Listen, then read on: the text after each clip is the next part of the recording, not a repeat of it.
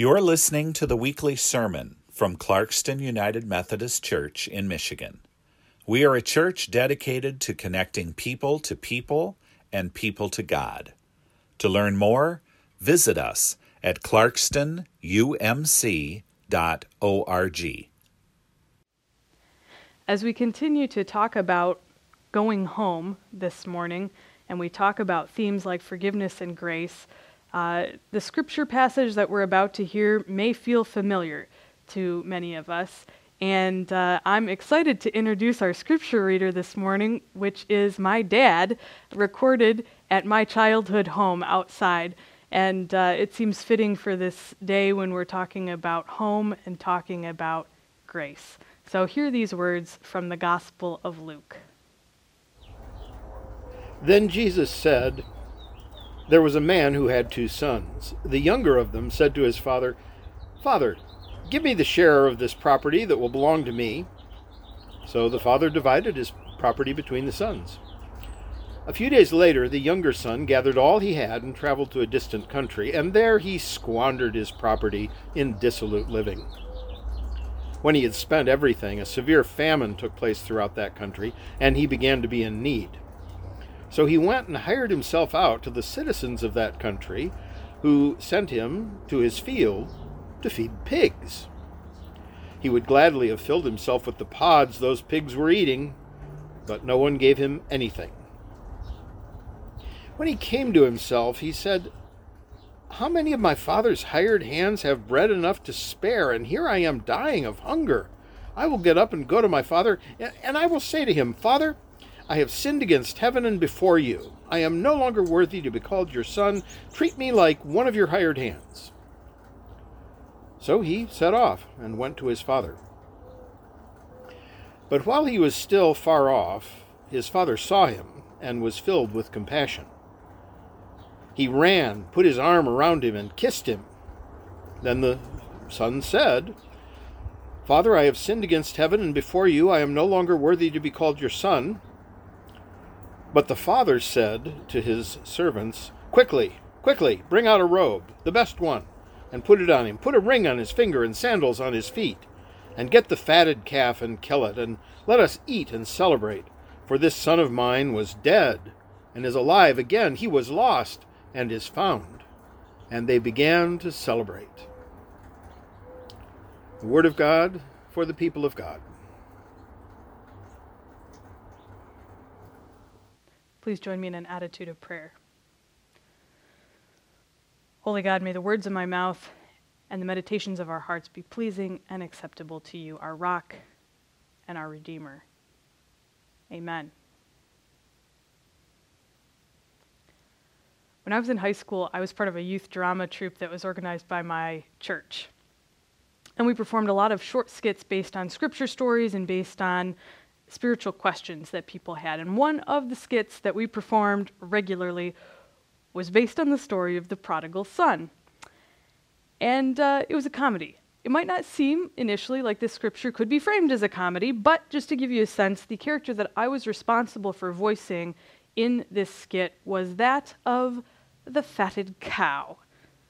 And I had the opening line of the whole skit, and my first line to open the story of the prodigal son was, I'm not bitter. I want you to understand that. In the play version, the older son is the captain of the football team and a member of the National Honor Society, and the younger son has this mullet and he refuses to get a haircut. And then from there, things escalate until suddenly he's traveling to an island somewhere and he's at a casino and he's wasting all his money.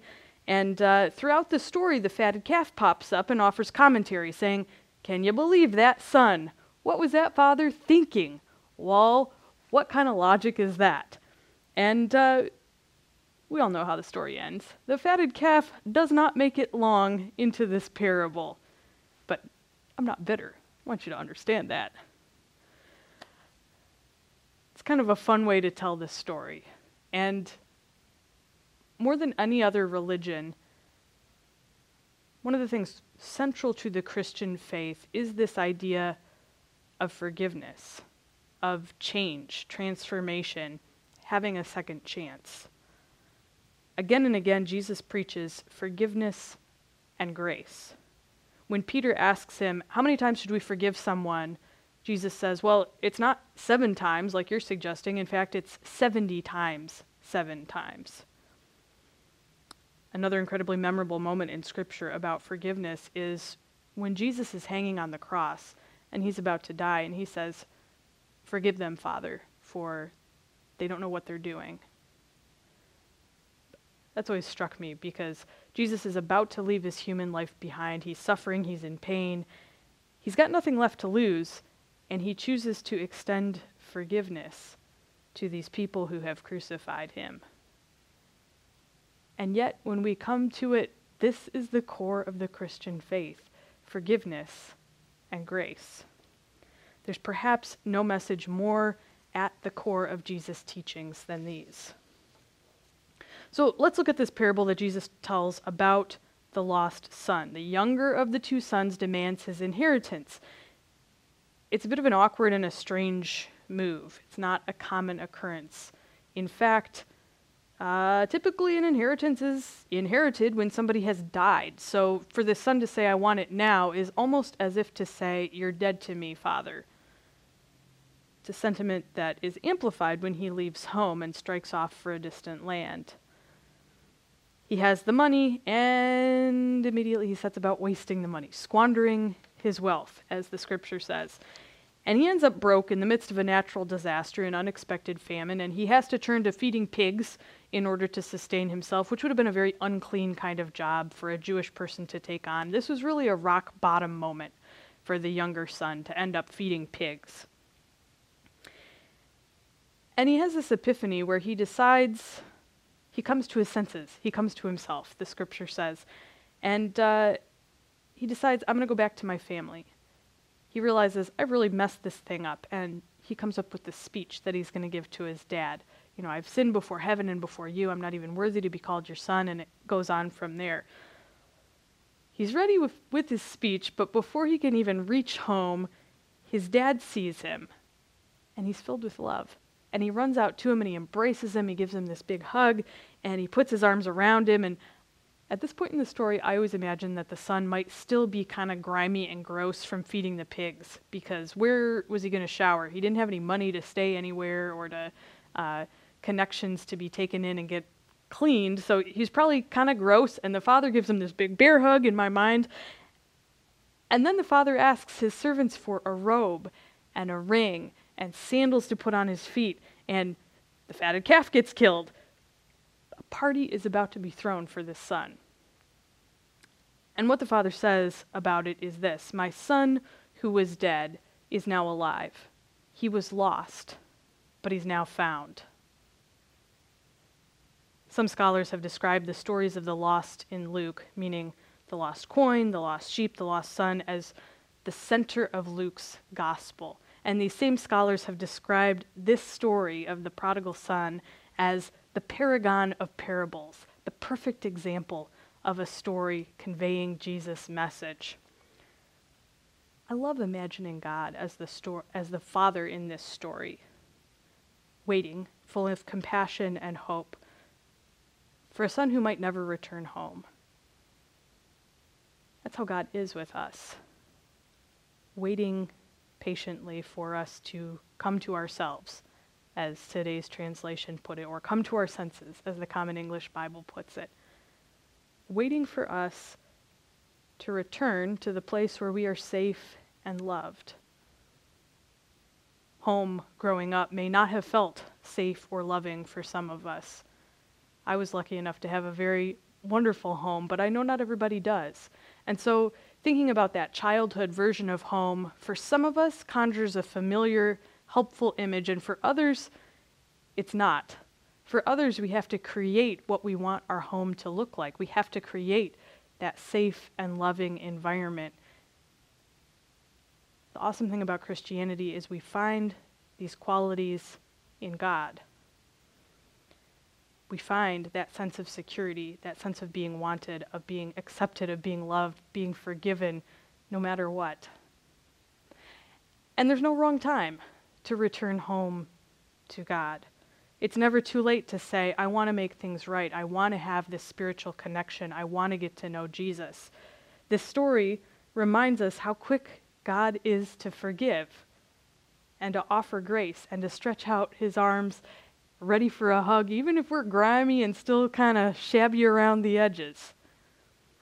One of the weird things about this story, though, uh, is it's not how any of us would probably act if we were in the Father's shoes. Now, I can't claim that for all of you. Some of you are good and gracious souls, but think about it from this perspective. If any of us knew someone personally with a child who had just wasted half the family fortune, and the dad or the mom greeted them back without waiting for explanations by breaking the bank, throwing a party, we would probably say that's a little bit naive. That's a little bit irresponsible.